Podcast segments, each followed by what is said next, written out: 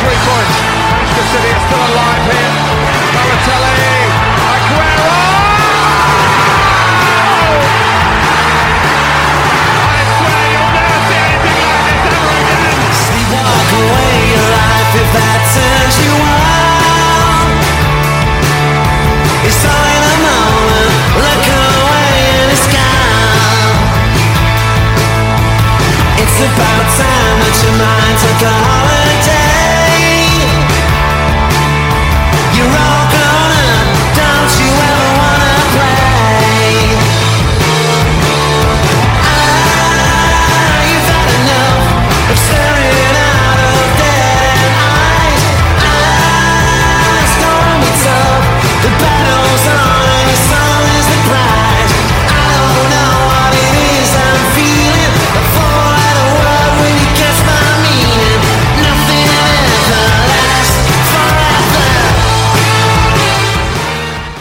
Okay, everybody, welcome to episode 54 of the Bolt from the Blue podcast. And as usual, I have my two friends with me here to discuss uh, some of this stuff. And uh, let's uh, introduce them. We'll start off this time with uh, Man City Fan TV. Ray, Ray, how are you doing, mate? I'm very well, um, Mike. Very well indeed. I'm just spending a few days in London between the games, uh, like um, the squad is apparently. And so, yeah, just waiting for the game against Spurs now. Is that some um, hotel room I see you in with the ironing board and stuff set up in the background there? That's me doing some ironing earlier before I went to see some friends. No, it's uh, an apartment we have in London for the year. okay, okay. Very uh, convenient. Okay, and uh, our other guest, of course, is none other than Press Switch Blue Colin Savage again. How, how are you, Colin? I'm very good, thank you, Mike. Okay, well, guys, we have got a few items on the agenda, and of course, logically, the first one is City 1, Brighton nil. Now, um, not a lot to talk about in this game. There's a few things to talk about, but it wasn't a classic. City were well, well below par, and in fact, if I were a Brighton fan, that's exactly what I would be hoping for. You know, a City to be off colour, and we might get our chance to uh, to nick a goal. Anyway, let's start off with Colin and ask you: Were you at the game first of all? I wasn't, unfortunately. I had to. Um, uh, my brother was due home from South America, and Uh-huh. I had his keys. So I had to pick him up at the airport, or him and his wife up at the airport, and um, let them in the house. So by the time I did that, it was too late to go. So I All had right. to watch on the TV. But I've also got to go. My son is coming over from the States for the final. Uh huh. Uh-huh. and uh, qu- quite by chance, um, we, we didn't even realise till recently uh, it was the final when he was over. So that's going to cost me three tickets. So if it hadn't been for that, I'd have probably found a way to have gone to the semi-final. And Ray, you were there with Man City Fan TV, I guess. Yes, I was, uh, Andy, um, with uh, about 26 City fans, I think. That's all we took, isn't it? Uh, yeah, well, guys, we are in another cup final, and uh, we learned our opponents for that uh, final. We'll talk about that um, a little bit later, but uh, let's talk about the game. It started off in a very predictable way, but um, anyway, uh, just to get into it, uh, give us your impression, uh, Ray, about this particular game. You were the one of us that was there, so Well, I tell you, it's a, it's a funny thing. This evening, I, I thought I'll sit down and watch the extended highlights on um, on on City TV on the official uh, um, website. I know what you're going to say. Go on. Go on, and normally the highlight, the extended highlights, are about 10, 11, 12 minutes long. And this time they, they actually struggled to even get to seven minutes. Um, so it wasn't. to- to I be honest, noticed that as well. Yeah. there wasn't much football uh, involved at all. When you take away the you know, half minute, 40 seconds of introduction, there wasn't much football to talk about. And I've got to be honest, it was probably one of the dullest games of football I've seen this season. Uh, a very turgid affair. Um, it seemed like once City had got that early breakthrough after three or four minutes, we'd gone into sleep mode, you know, and we were just cruising and conserving energy. Not really, in my opinion, really busting a gut to to get the second. That the second would have really just killed the game off. Uh, um, but Brighton, they didn't have any, in my opinion, any ambition. They weren't really trying to get into the game. They were 1 0 down. They didn't really throw much at us. They had a slight change in strategy to put some pressing on. Um, but even that was half hearted, which we beat quite usually quite comfortably. But it was only in the second half when we carried on in this sleepy mode that Brighton got a little bit of confidence and did try to, to attack us. But let, us be honest, they were they were really poor, and it, I think Ed, Ederson he had maybe one or two shots to save, and they were easy saves as well. So it was a pretty humdrum game, and uh, you know think we scarpered as soon as the final uh, whistle went. You know, I think it would have been a good game. We'd have stayed around a little bit longer, um, but it, it was, as I said, it's one one of the dullest games uh, I've seen all season. Uh, Colin Savage, uh, one thing that did tickle me about it when I saw the lineups is that Brighton had a guy with a, a, name straight out of Game of Thrones, which is coming uh, back to us again, Jahanbakhsh. And uh, as soon as I saw him, I, I just, I, I, don't know, something within me wanted to say Valar Morghulis. But uh, but uh, he, he he actually played all right. What did you think of um, of uh, the performance that uh, Brighton put up? First of all, well, it's fairly typical of the performance we've seen from a lot of opposition teams um, this season, isn't it? I mean, Cardiff followed a bit of a similar pattern um, on the Wednesday. Uh, we see teams sit back, and even when we get an early goal, as we did in both Brighton and Cardiff games, teams still sit back and hope to contain us because uh, there's always a hope that at 1 0 down, you, you can get a breakaway. At 2 0 down, perhaps there's a little bit of a, you know, you get one, you might be back in the game uh, once we get to 3 0, it's game over. But we've seen this pattern so many times that, that we, you know, we'll go on up early, the, the, the, opposition team will not seek to get back in the game straight away, and they'll just hang on and hang on and hang on. And it was basically a, you know, a game of attack versus defence. And they obviously hope to hang on. I, I don't know why teams do this, because we're strong in the last 20 minutes. Yeah, so um, I, I, don't know why teams do seem to wait till the, you know, the last 20 minutes to attack us because um, that, that's when we were at our strongest physically. You know, I think we're much fitter than most other teams. But, you know, what they should do is get, get into the game quickly while we you know, perhaps while we're still switched up, a little bit switched off. I don't know. As I said, that is, that pattern is typical of so many games we've seen, where even when we go one up, the other team will not come out. They're more worried about giving a second goal away than scoring themselves. And I think that's that is a, a, almost like a backhanded compliment to our potency and power, isn't it? It is, and uh, Ray, as usual, we didn't have to wait too long before we got our first goal. Uh, it was the only goal, so um, I'll ask you to talk us through that because it was a very nice one, wasn't it? Yes. I mean, we're actually doing that quite regularly this season. I heard some stuff on the radio today. I can't remember the stats, but we scored a lot of goals in the first five or ten minutes of games. And um, I think in the first 20 minutes, we scored like 20 goals or 20 odd goals. In- I think, um, sorry, just jumped to interrupt, I did see that stat. I think Arsenal have the record with 18, and we're on 17 so far this season. So the, chan- the, chances are we could well beat that record. Is that in the first 20 minutes or the first 10 minutes? First 15, I think. Okay, okay. But we, we're scoring so many goals early. You know, like Colin said, if we go two up, that's pretty much game over. It's happening at Fulham, happened against Cardiff. We get the two goals, game's over. It felt very similar uh, against Brighton. Three or four minutes gone. Nice cross from uh, crossfield uh,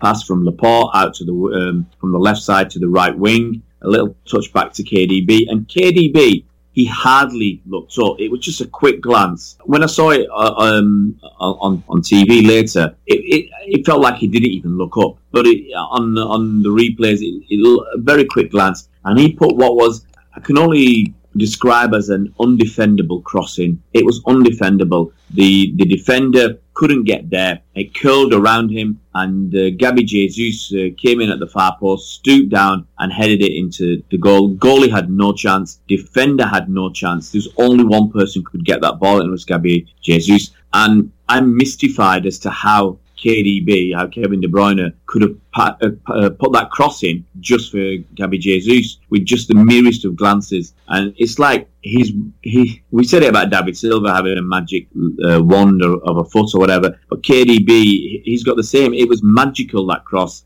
Uh, no one stood a chance. It was just the simplest of goals. It felt very much like that against Cardiff as well, and this um, semi-final. That KDB is back. I think uh, when he came back from injury the first time this season, there was something missing. You know, he, he's it's probably we rushed him back a little bit, and uh, he just didn't have uh, the right radar. But since he's come back the second time, absolutely brilliant. It's the KDB that we had last season, and fingers crossed, you know, we can keep him fit and at this level for the rest of the season because I think he could make the difference. Colin is a, a very, very uh, interesting uh, selection. And on our bench, we had Leroy, Fernandinho, Mahrez, uh, and Foden. I, I just thought that that was um, going to definitely lead to a second goal at some stage, but it just didn't come. What do you think was the main reason for that? Was it really um, a team wide lack of urgency, or do you put that down to Brighton and, and their effects to, to counter us and close us out?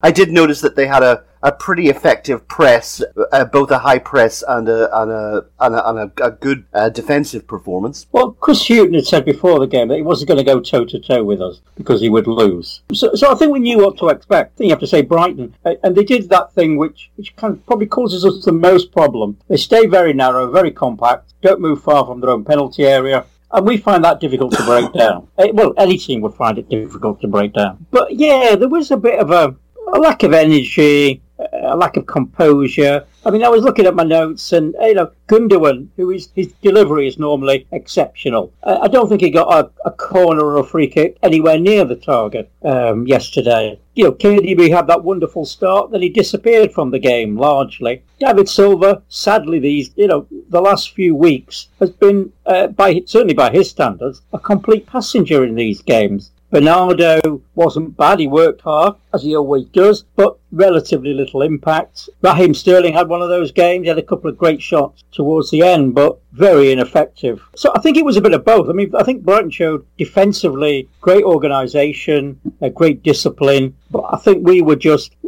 And once we went that one goal up, and funnily enough, when um, watched the Southampton Liverpool game on uh, Friday night, and Southampton went up, uh, went ahead early on, and I just put on Twitter, "No, too early." And I think we possibly scored too early because I think the players then were thinking about Tuesday night. Ray, we got to see 79 minutes of a certain player called Benjamin Mendy. What did you make of that?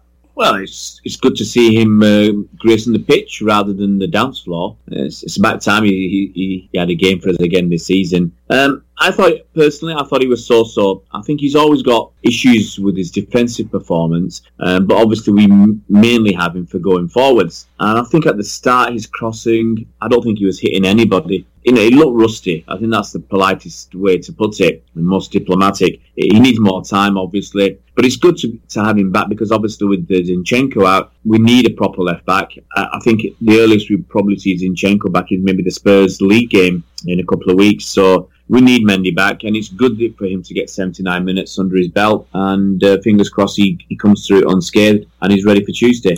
Colin, generally speaking, I agree with uh, Ray, but I did think um, at certain uh, points during the game you saw flashes of his uh, crossing ability. Would you g- agree with that?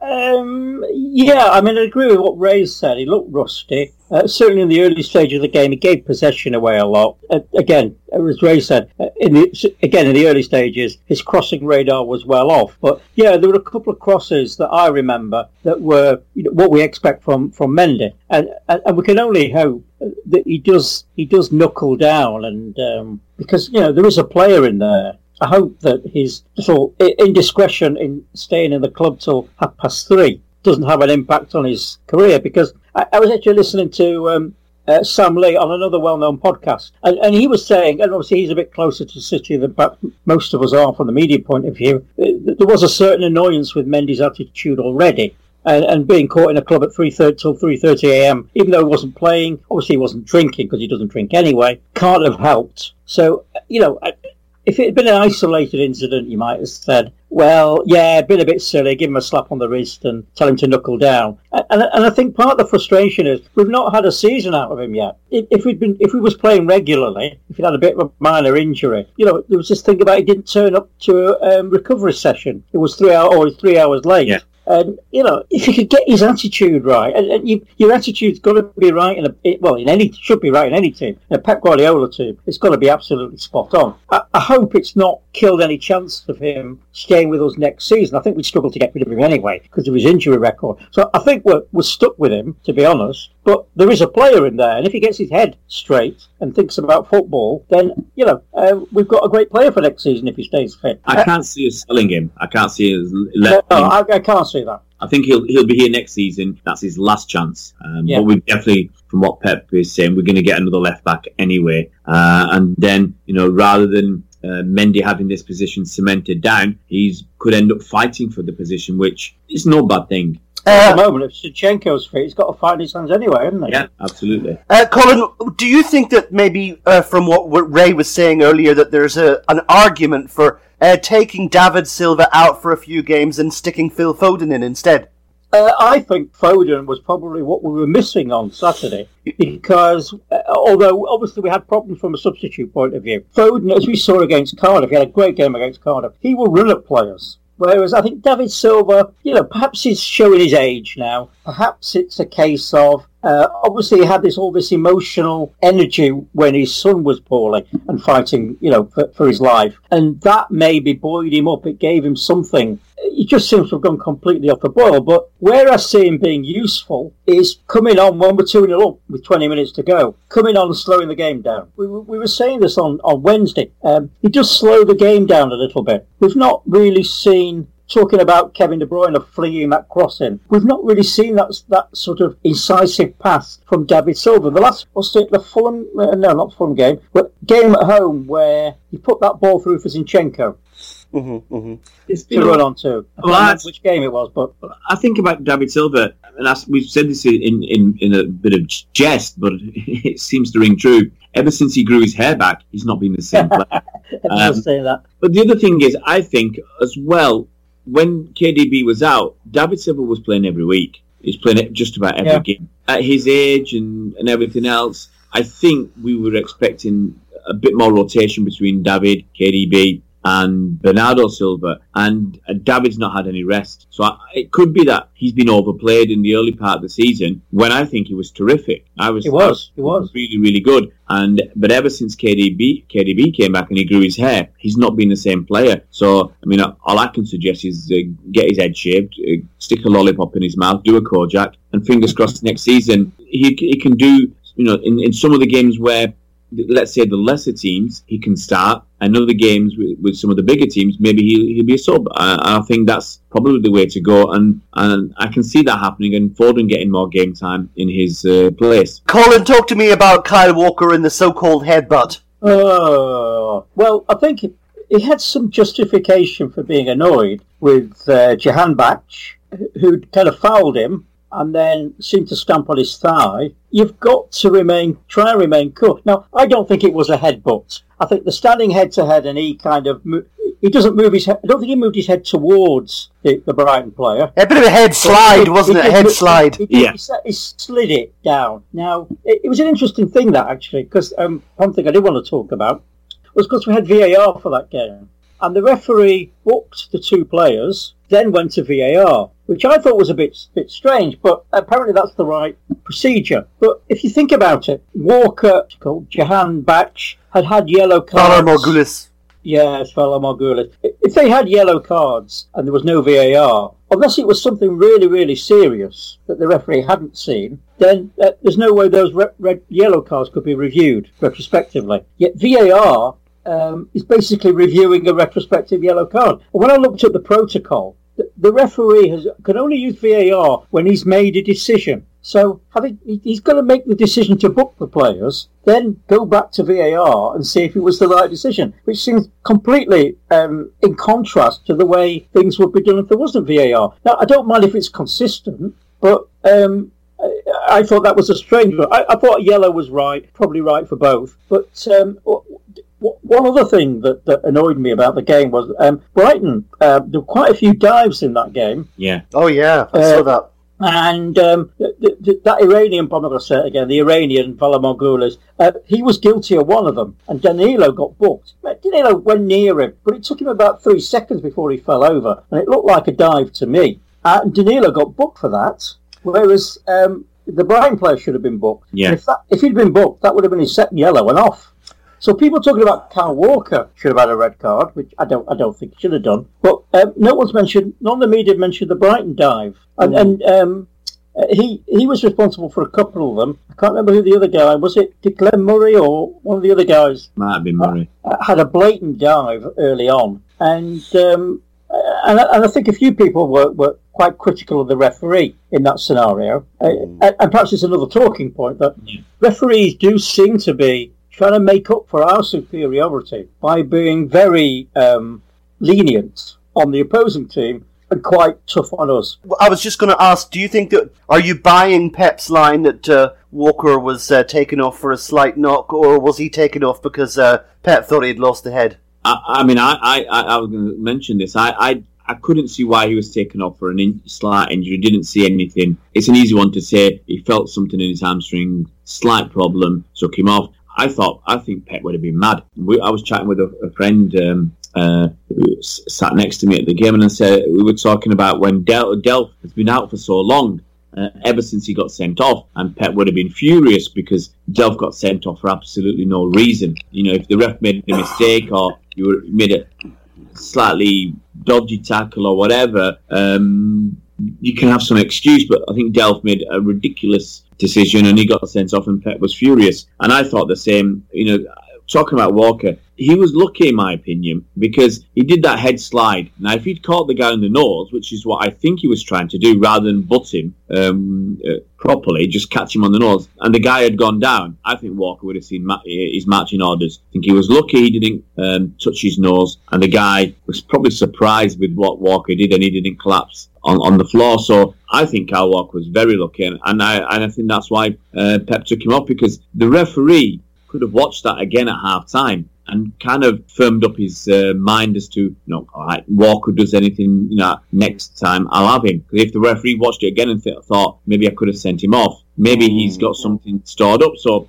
uh, but it's a stupid thing to do. And I will, I will mention something else as well. Um, and I think it's at least the third time this season that I've seen this is Ederson gets involved. And I initially thought the booking was for Ederson for uh, running, running in there and pushing um, our favourite Brighton player uh, away. And that's the third time Ederson's done that. He just come. You can argue he's looking to protect his players. I think he did it with Zin, uh, for, for Zinchenko a few games ago. But he's quite forceful with the opponent, and I can see him getting carded as well. So there's, no- there's no need for it. Um, you know, when we keep 11 players on the pitch, we'll generally win the game, and half the time when we've got 10 players on the pitch, we can win. We can still win. But I'd rather the players cool their heads, stay calm. Don't get involved. Let the referees make the decisions, and uh, don't give him any chance to, to book you or send you off. I, I'm sure that was part of the, at least part of the reason that Pep pulled Walker off because it was completely unnecessary. And there was a couple of other daft things, um, particularly late on in the game where you want, you're hanging on to a one-goal lead. Uh, Mendy did something a bit stupid. I can't remember exactly what it was, but it was a daft foul where he didn't need to. Yeah. Um, right at the end, I think Fernandinho jumped into. I'm not sure if Glenn Murray was still, but he jumped into a Brighton player and he had his hands out in front of him. Yeah. So his kind of hands were around. You know, if he ju- just jumped, kept his arms by his side or his arms out to his out by his side, wouldn't have been a problem. But the way he jumped would kind of push down on the shoulders of the Brighton player, and this was right right at the end. You know, when we've got a one 0 lead, it was just completely unnecessary. And how, you know, how many times do you see that? You know, and you say, do, do these players not think? And, and, and certainly Walker. Know, all right, stand up and remonstrate with the guy. Do these players have the brains they were born with? you know, as a player, you, all right, it's an emotional game. I, I think a lot, lot of the Brighton players look very pumped up to me, actually. But you know, you've got to be a professional. You've got to think and to, to jump into situ- daft situations. To get, it's one of the things that really annoys me. Players giving away daft free kicks uh, when they really don't need. You see, there was one where I think Otamendi was in the back of a player, uh, a Brighton player. And again, you don't need to. Just stand off a foot. Let him get the ball. The, the Brighton players were looking to go down because they wanted the yes, free kicks. they wanted the free Well, kicks. Exactly. Yeah, I think that's little why they were diving. Yeah, because they any try to little get those free yeah. kicks. any little chance, uh, they want that free kick because that's the only time they're going to get six or seven players near our box and then hope for something. And I mean, they nearly got one. Was it from a corner where in the second half where I think the corner came in? I think someone. It felt like Bernardo Silva was flattened uh, by someone, and um, I think it was, uh, it was headed down. Ederson just got his hand to it to slow it down a little bit. And the ball would have gone in, uh, uh, and Glenn Murray was there to tap it in as well. If it wasn't for Aymeric Laporte, who came and s- smacked it over the, the crossbar and for a, for another corner. And got to say, Laporte he's he's got to be up there. As, you know, if, if, if for the team of the season for the defenders, if Virgil Van Dijk's there, Laporte's got to be there too because he's a he's got a gorgeous left foot. His passing is fantastic. He reads the game so well. He's strong in the challenge, good in the air. I mean, what more can you ask for? That's what that's what I was going to say. Uh, Colin, would Laporte have been uh, the man of this very low key match? For me, yeah, um, but I thought Laporte and Otamendi both did pretty well of all the players on the field. But yeah, I'd, I'd, Laporte would shade it for me, yeah. Uh, Well, guys, listen. Who cares? Who cares? We're in another final. Uh, it's I'm- all about results now, isn't it? It's all Yes. about results, and uh, I I just woke up to uh, the results involving our potential opponents, and I got my my dream because I for some reason, and I'm I'm sure the reasons are, are are pretty obvious. I didn't want Wolves, and I expected Wolves to win comfortably. But it turns out that um, Wolves have been beaten 3 2 by Watford, and so our FA Cup final opponents are Watford. Now, I didn't get to see this game. Uh, Colin, I believe you know a little bit about it. Uh, what, what happened in, in that game? Well, it was a far more exciting game than ours. Uh, I'll say that. It was quite um, one end to the. I wouldn't say it was hugely exciting to start off with, but it, was a fairly even game. But Wolves eventually scored a goal, put them 1 0 up, and that looked fairly safe. And it was a cracking. I don't who scored it. It was quite a good goal anyway. Anyway, First one, Uh, first one was uh, Doherty. Doherty, Yeah. yeah. And he gets a lot of those when he comes in late and gets that header. I think it's Uh, really goal- good header. Fifth or sixth goal of the season for Yeah, Doherty. yeah. And then Wolves went 2 0 up early in the second half, I think. And you think, well, that is game over. But Watford were actually the better team in that second half, I thought, overall. But they were very wasteful in front of goal. It, this, this is why I'd rather play them than Wolves, because they're not particularly quick team. So they would get the ball forward, but they wouldn't use it quickly enough. But then, um, 78 minutes, um, they got a goal back. And it was an absolutely fantastic goal from uh, who'd come on as a sub. And he picked the ball up towards the back of the area, just slightly on the left, and he curled it round a crowd of players uh, into the top of the net. The, the Wolves goalkeeper couldn't get anywhere near it. And you're thinking, oh, well, you know, that's quite interesting now. 2 1, 78 minutes, probably 15 minutes to go. But then Watford were just messing about. And, or not messing about, but doing sort of daft things. Um, they, they had chances to get the goal, but I'd say they're never quite quick enough. Wolves are a very fast, quick team. Watford aren't very quick. They're a big unit, but they're not very, not very mobile. But then right, right at the death, ball came into the Wolves area. Dendoncker, I think it was, just caught one of the the, the, Watford attacker. Troy Deeney. Yeah, Troy Deeney it was, yeah. Troy Deeney shouldn't be turning anyone, but he slightly turned Dendoncker. Dendoncker caught him, and the ref gave a penalty, which I think was a fair result. So, and that was kind of two minutes into four or five minutes of injury time. Deeney did well with the penalty, blasted it. Gomez nearly got it, but um, it went ended up in the back of the net. Wolves looked shattered. They, they looked gone at that point, uh, both mentally and physically in the second second period of injury time, uh, Deulofeu got another cracking goal. And that, that put them 3 2 up. But I tell one of the reasons I'd, I'd be quite happy playing Watford rather than Wolves is there was like two minutes to go. And what what what would we do if we were three two up? We'd keep the ball, we'd control it, we'd, we'd get the ball down in the in the far corner, and we'd keep it there. Uh, Watford were giving the ball back to Wolves with two minutes to go, and I'm thinking, uh, you know, you've seen that so many times with inexperienced teams, particularly in the World. Remember, game in the World Cup? I think um, the USA were ahead against someone, Argentina or someone, or holding on for a draw, and, and that inexperience showed where they gave the ball, kept giving the ball back, and, and they got punished for it, as you will do at that level. But uh, Watford were giving the ball back to Wolves and giving away daft free kicks, and, and just unable to to hold on to the ball. But fortunately, they weren't found out, and uh, I, and I say that's why I'd, I'd rather play them. I think Wolves are a better football team. I think Wolves are one of those teams, a bit of a, a bit of a, a Leicester deluxe, who will surrender possession and try to play you on the break. And they've got a bit more pace up front than, than, than Watford have. One thing I think we've got to be careful of again is set pieces. So you know, Pep should be drilling into them. Just be careful. You know, when you get when you get to within about thirty yards, when they get to in about 30, 40 yards, be very, very careful. Don't go charging into the back of them. Don't go flinging your leg out uh, because that they will see that I think as their main weapon for getting a goal because they won't outrun us. And I think one one thing I, I was looking at something on the um, on the internet the other day. One of these tactical analysis Twitter accounts had done an analysis when we played West Ham a bit earlier. about how we now set up, how we move play. We're, we're much better organised defensively these days to stop the break, the opposition break because we have this little screen. When we're attacking, we're pressing, we have this little screen ready to pounce. So I know we got caught against um, where they were two on one, Mm-hmm. close to the end of, of the game. Yeah, it was Watford, wasn't it? It wasn't Cardiff.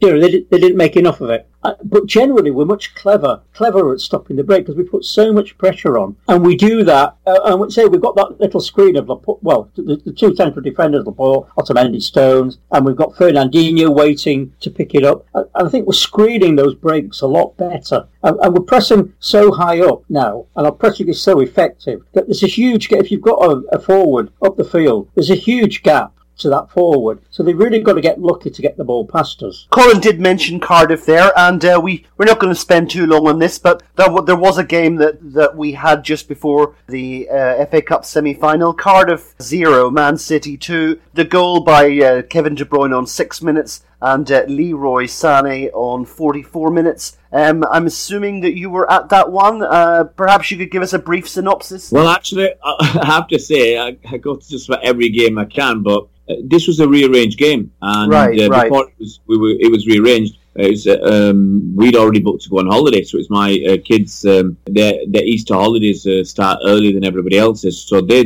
they were we were already on holiday. So we'd we'd gone over to after the Fulham game, we'd gone over to, to Paris um, to see family and friends and to have our holiday there. So uh, I couldn't really come back for the Cardiff game and then go back to France for two days and then come back to London. So just logistics wise, I couldn't uh, make it to the game. So I think Colin probably was there and he's probably better to describe uh, the action uh, than me. Colin, uh, were you at that one?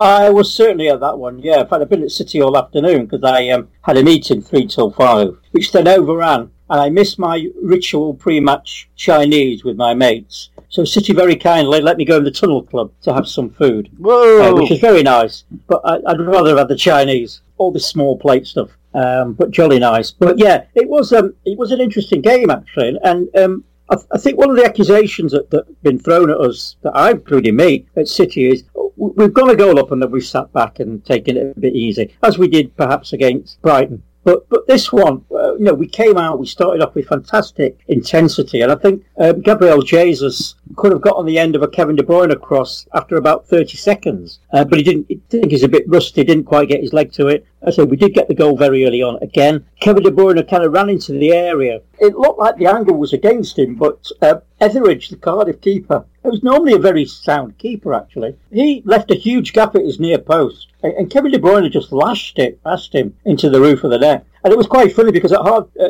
Neil Warnock claimed at half time he asked Kevin De Bruyne, "Did you mean that?" And, Kevin said, "No, it was a cross." According to Warnock. Now I think Kevin was teasing him a little bit because I was where I sit, I was right behind that, and there was no way that was a cross. That was meant as a shot, but it, it took a, did take a lot of us by surprise because um, couldn't see where the, the angle was coming from. But uh, and then we had another ch- uh, you know, we had another chance, and um, uh, De Bruyne set Gabriel Jesus up, and um, he got quite annoyed with him because he felt he should have passed it back rather than had a shot. I thought uh, Jesus was justified in having a shot. He was fairly central. The, the goal was clear. I, I don't think Kevin could have had a great deal of complaint. Uh, he certainly wouldn't have complained if he scored. But yeah, it was a game where we had quite a lot of chance, and I think. Uh, Gabriel Jesus was looked a bit rustic, to be honest. He's not played for a little while. If he has played, generally it's been in the League Cup or something where the intensity's not been that great. So, and it's always worrying. And, and Cardiff can do something on the break. I think they're not a bad team at all. They've got Josh Murphy and, and one or two others. But just before half time, the game plan was keep it down to one. And- Cardiff were quite good at that. But um, just before half time, of course, um, uh, we had a corner, and and I know there's a lot of talk about the uselessness of our corners. Yeah. But actually, it came from a corner, but not directly. The ball came out, Leroy Sane, just inside the area, and he lashed it home. So, you know, we, we go in 2 0 up. You just knew that was game over. What worried me a little was, would we sit back in the second half? But actually, we didn't. It was a, we had a, we played a very intense game, virtually the whole 90 minutes. And Cardiff's first shot on target, got a note of it somewhere, was something over like 87 minutes. It was quite funny. The, the City fans were singing, You've had your shot, now F off home. Um, because that was the first shot they'd had. So I think we played that game very, very well. Cardiff were lucky not to get beaten too heavily. I think I think that was their, their main incentive. And it's interesting. You, think back to 2012, where we won 18 and drew one of our home games. Uh, and you could sense teams were frightened of coming to the Etihad. And I think we've recreated that atmosphere now where, and we've seen it, haven't we, where teams will come to us and they'll defend for their lives but they'll go to Anfield or they'll go to Old Trafford or they'll go to Chelsea and they'll have a go. And I think, again, it's like we said before, it's a backhanded compliment to our power and uh, ability, technical ability, that, that teams are just trying to get out with as little damage as possible. Uh, that one again uh, the result was the most important thing. Let's look forward a little bit guys. So the next game we've got ray is tottenham in the champions league at their ground i believe the um, beautiful big uh, stadium there. Uh, how do you feel about our form going into this and what are your expectations? How do you think this might play out Well, I, w- I actually went to the stadium yesterday to have a. Cause I got uh, here nice and early uh, to have a look around, and I've got to say, it is uh, majestic. It's magnificent, all bright and shiny and new. I think it's going to be a great place to play football. It's also very interesting that since the team has stayed over, Pep has done something a bit different this time, and the team are actually going to practice on the pitch. Now, apparently, normally when we go to away games, we just fly in. We don't train on the pitch. We play the game and uh, try and get get out as quickly as we can. But for this game, we're actually going to train. So you can see Pep's taking it a little bit more seriously.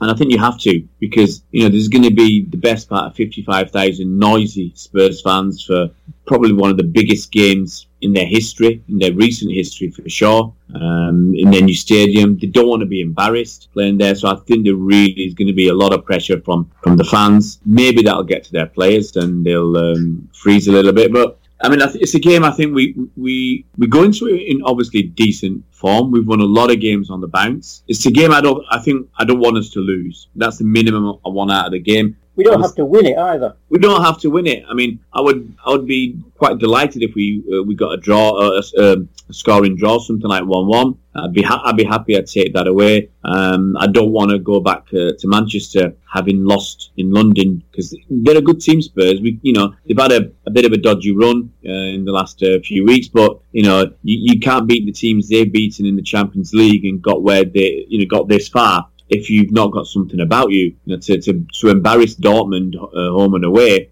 you've got to have done something well. So yeah, they've got g- good players. It's going to be interesting to see how they play. Whether they're going to play Dele Alli man marking Fernandinho, whether they're going to play with the the wide men trying to get uh, get up and stop out uh, wide men. It's going to be very very interesting. But uh, I don't think they can contain us, and I think we're just got to play our normal game. And but we've got to go for it. I don't think we should change our st- and I don't think we will change our style in any way. I, I can't see Pep being more cautious, like we were at Liverpool when we went to play them in the league. Yeah, and so as I said, my hope is to get uh, a scoring draw at least. As long as we don't lose, I'll be happy.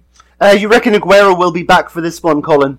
Uh, I'm not sure. I would like him to be because of his record against Spurs. But as I was saying, we don't need to win this one. Perhaps even settle for a 2 1. I don't want to lose, obviously. I, I think I would be even settle for a 2 1 loss. But, I mean, one, one thing we know that Spurs won't put 10 men behind the ball. Well, I, I would hope Spurs don't put 10 men behind the ball. But they're, they're a bit like Alice through the looking glass, these Champions League games sometimes, aren't they? When I think back to our game against, our semi final against Real Madrid, uh, we were more concerned to stop them scoring at home than we were about scoring ourselves, knowing that they would have to come out at the Bernabeu and, and give us a bit of a chance, which but we never actually took that chance over there, so which was a bit annoying. So yeah, but, but yeah, Spurs will play football, and um, you know we, we've got a pretty good record against them uh, in recent years, and and whether the extra impact that a I say it's a Champions League quarter final. They're in the new stadium. The crowd will probably be very noisy because I think the crowd at Wembley was getting a bit tired and um, I think they were getting a bit fed up of Wembley, the Spurs fans, to be honest. So, so, so I think there's a, the new stadium factor, but um, yeah, I mean Aguero would be nice uh, in that situation. But I'd rather, you know, the death thing is to say it's a game we don't need to win. If there's any doubt about him, either give him 15 minutes at the end or don't risk him at all because we need him yeah, we need him for the other games. I mean, every game, as we said this before, every game now is a final for, Mm. for us. And I say this one being one, I can't see us losing, you know, two or three nil. But I say we could sustain a two-one loss potentially. Draw would be fine. Win would be even better, of course. But then Crystal Palace, is, you know, is the next cup final on the horizon on Saturday. You know, and we've got to get three points from that. A draw is no good to us from that one. It's actually on Sunday, yes. Sunday, Sunday, sorry, yeah. And we'll after we do our pod after the Tottenham game, we will get more into a longer preview of the of the game against Crystal Palace. But guys, just to finish off with little confession, when I was uh, growing up, I was always a, b- al- always had a ha- always had a bit of a crush for Kirsty Gallagher. But Kirsty Gallagher was in the news uh, concerning uh, Man City. Ray, uh, what was that all Yeah. about? Well, it's been going on for a, a week or two, uh, especially this, it's ratcheted up this last uh, few days uh, about the fact that City sent a couple of thousand tickets back and we weren't going to fin- uh, f- fulfill our allocation. And I think we uh, did various reports will be different. I don't know how many fans we had there. Some people said 25,000. I think we did really well. 20, I think we had about 28 there. So 28 then. I think we did really well to get 28,000 fans there because, you know, um, and I'll do this before I go on to Kirsten, but we've had the media, we've had people uh, on the radio, we've had Dean Saunders talking about, you know, scandalous that City ca- can't sell out our allocation. We had Kevin Phillips, who I think at Sunderland was earning 30 grand a week, saying that City fans should, you know, he can't believe we can't fill out our stadium. And he said something really clever.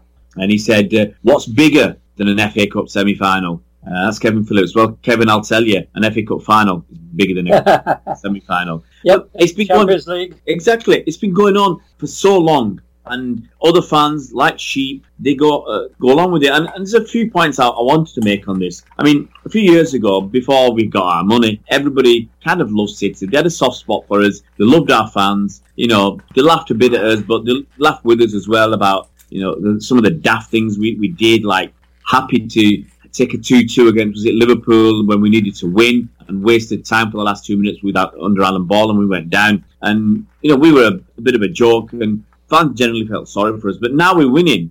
There's a lot more jealousy. Fans can't attack us. I've said this before for what goes on on the pitch. So they look at anything off the pitch to attack the fan base. And with the media driven agenda I mean they really create this animosity this hatred and this divide and they need that to get their clicks, to get people to ring in for premium rate calls to Talksport. They need it to sell papers and, and all sorts of stuff. So they've been really ratcheting it up, and other fans have got in on, on, on the act as well. And they don't appreciate how difficult it is for City to keep going to, to London, for instance, and to Wembley uh, to play football. I mean, lots of issues here like the 5.30 kickoff which automatically makes it difficult to get a train home especially if we go into extra time and penalties last train being at 9.25 and it means a lot of expense. Tickets aren't cheap and the cheapest were not so bad i think at 30 pounds each. But you're getting home late whichever way you go go home. You know you're looking to get home about one o'clock in the morning or something. And also the wembley visits have been devalued tremendously by Spurs playing there last season. Now, last season you had 19 clubs who played them in the league at Wembley. Most of those 19 clubs wouldn't have played at Wembley in, in you know probably in the next 20 years. You had cup games at Wembley. You've had games there this season, and it is really devalued. As well as that, you've got the FA Cup semi-finals there, which I think most fans let's say from the bigger clubs would hate. Some of the lesser clubs, maybe it's that's a bad term to call them, but someone like Brighton and uh, and Watford and whatever, they're happy to go to Wembley. And I saw that some of their managers, they were all uh, dolled up in suits uh, for the FA Cup semi-finals, whereas Pep was in his trusty uh, sweatshirt and, and his jumper. So it, it, means nothing to him really. And, and it goes on. And uh, City, if, if I'm correct, we've played 53 games this season. Already 53 games. Some clubs have paid about 34 or 35. We've still got a possible 12 games to go. So we could finish the season with 65 games. Now that's expensive. And I, I did some totting up last week. If you go to every single game, you'll be spending £2,000 on tickets. And you'll be spending two or three thousand pounds on travel and accommodation. So you're looking at best part of five thousand pounds to follow your club uh, home and away this season. Who can afford that? And if you got your family involved as well, you know, let's say it's a family of four um, with two kids, it's it's absolutely it's just too expensive. So, and I, I say, you know, if we moved the FA Cup semi-finals to Manchester or Liverpool, how many London fans would come up for those games? There's a lot of things going on about City, and, and what we should be doing, all fans, instead of lambasting City support for not you know selling our, our allocation, and I'll let you in on a secret, we'll probably have about this season 125,000 fans will have been to Wembley to see City play. City fans. It's probably the most ever. Instead of attacking City fans and our fan base, they should get together. We should take a united stand and tell the FA where to go. We should be telling them no more late kickoffs, no more ridiculous prices for, for tickets at semi-finals and the finals. Now, so, someone said some of the tickets for the semi-final were 45 quid each. And those same seats in the final are 115 quid. And we should be telling the FA no more Wembley semi-finals. Take them back to Villa Park. Take them up to Manchester, Liverpool, Newcastle, wherever you want. Make it as equidistant as possible for the for the uh, semi-finalists. And I think that's going to get fans back on board. You'll fill grounds. You're more likely to fill smaller grounds anyway, and you'll make Wembley a more magical experience and not a devalued experience. Well, I think we should introduce a new feature to the pod: Ray's Rant.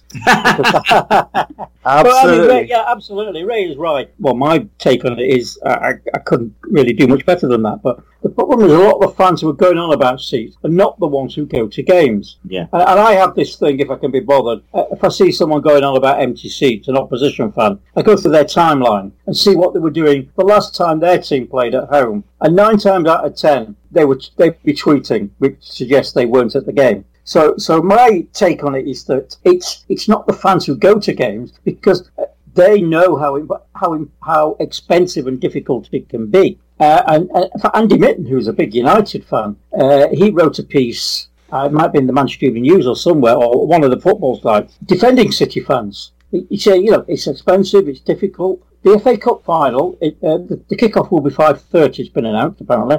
Now, this is a Saturday when there are no other games, as far as I'm aware, taking place. So there's no reason that that game couldn't be played at 3 o'clock. There's no blackout issues. But do you know why it's on at 5.30? I'll tell you. Because the TV companies, it's a big draw for, for TV viewers, and the TV companies want to use the FA Cup final as a lead into X Factor, Britain's Got Talent, whatever's on next, because they know if, if someone's watching the FA Cup final and the next programme on is Britain's Got Talent, they might go off and make a cup of tea, but they'll sit down in front of the, they'll keep the TV on. If the game's on at three o'clock and it's finished at five, people might think, "Oh well, I'll turn the TV off. I'm not interested in what's on at five o'clock," and they they don't come back to it. And I, and I saw an article which said exactly this: that this is the this is the TV. Not, it's not me being paranoid. This is what the TV companies have worked out. But if Yeah. you if you've got people watching, they tend not to switch off. If you give them the chance to switch off at five o'clock, less less come back to it. So of course it's all about advertising revenues and viewing figures, and, and, and simply because of that, we are having to go down to a cup final where there's no reason that couldn't be at three o'clock at five thirty. Well, I, I'm, I'm assuming, Colin, that it's, uh, it, it'll be on BT and the BBC at the same time. So, which one of those two organisations have pushed have pushed for this 5:30? I mean, we were hoping that it might be at four o'clock, and at least that gives people the opportunity to celebrate and still get the last train home. Well, they're not thinking about us. They're thinking Oh. about the millions of people who are watching the TV and will go on to watch whatever's on at seven thirty on the BBC, Yeah, assuming in, injury time, I mean, uh, uh, extra time. Yeah, I mean, I've got to also say this. I mean, the sad thing is, City fans should be commended for for the numbers that went, not condemned, which is what people have wanted to do. You know, as I, I said, this season will have taken about 125,000 fans to the Community Shield, the Carabao Cup final, Spurs game at Wembley, the FA Cup semi-final, and the FA Cup final. That's a hell of a lot of uh, fans from Manchester coming down uh, to London, you know, to Wembley, uh, let alone any other parts. And we've got so many other games in London as well. We've, you know, we, we talked about mentioned Palace. We've just come back from the Fulham game. You know, so many games in a short space of time. Nine, I think, was it nine games in April? And people have just said, I've got to decide which games I'm going to because it's it's expensive if you buy your tickets on a match by match basis. The Champions League game will be about 45 quid, 50 quid. It's just too expensive. And, you know, and I think we're going to end up on um, our good friend um, Mike's uh, uh, childhood sweetheart, Kirsty Gallagher. Well, I mean, it's a nonsense, isn't it? Because um, she, she was also saying 102 quid for United's game at Barcelona. It's not expensive. Yeah. Well, uh, you know, all right.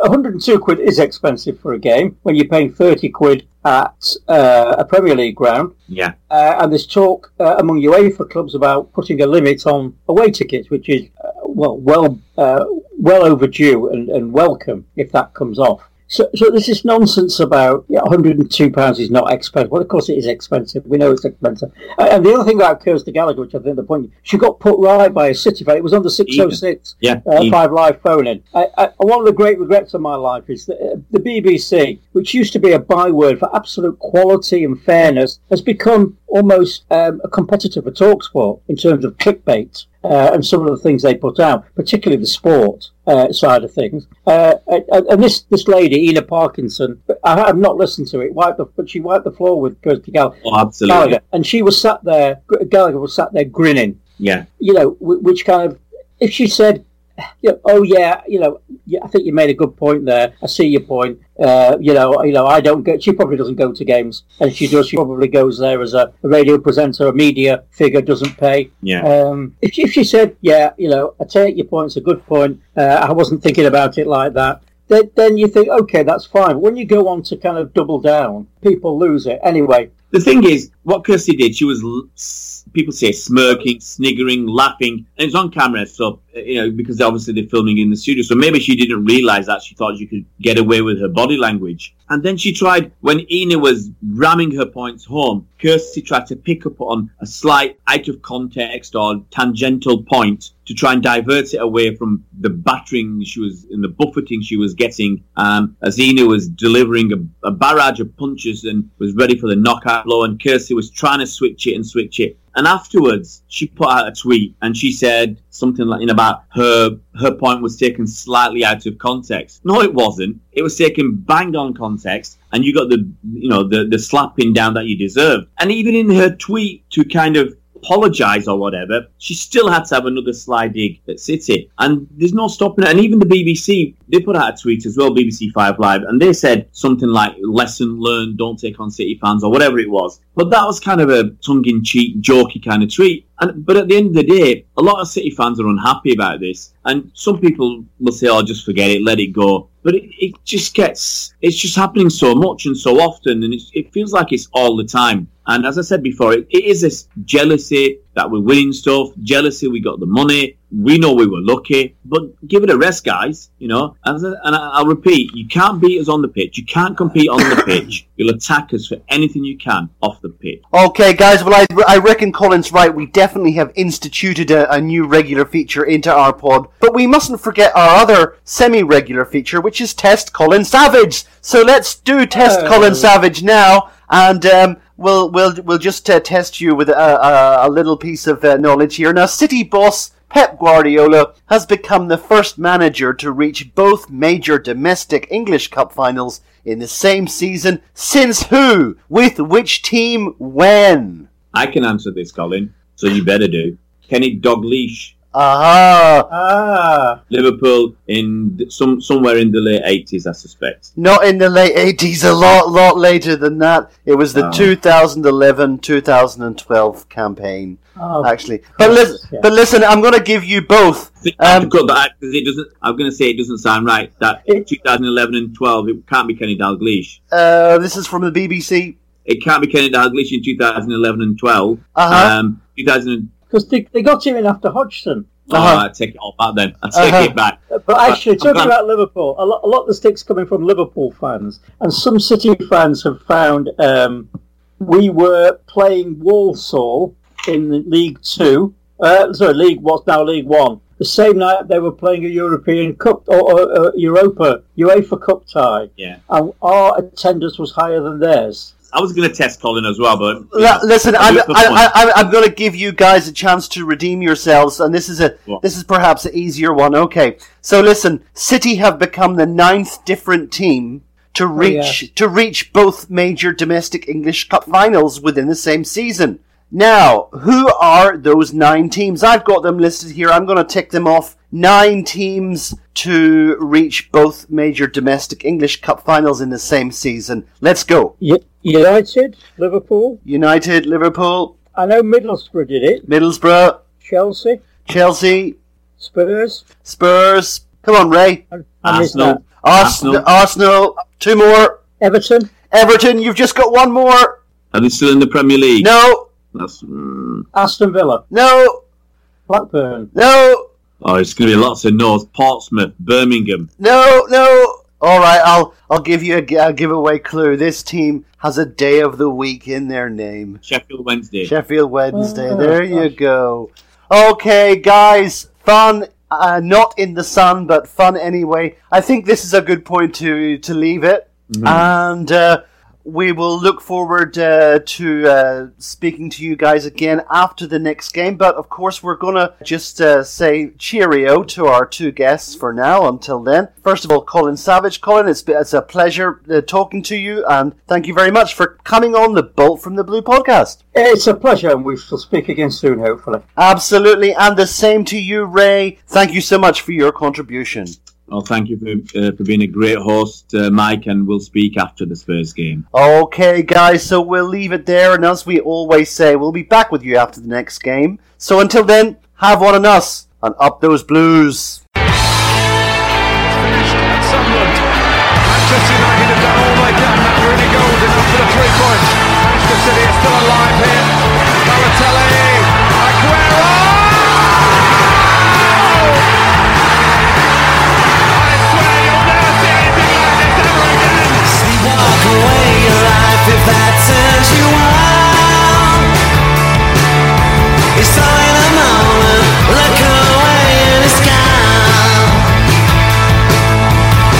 about time that your mind took a holiday.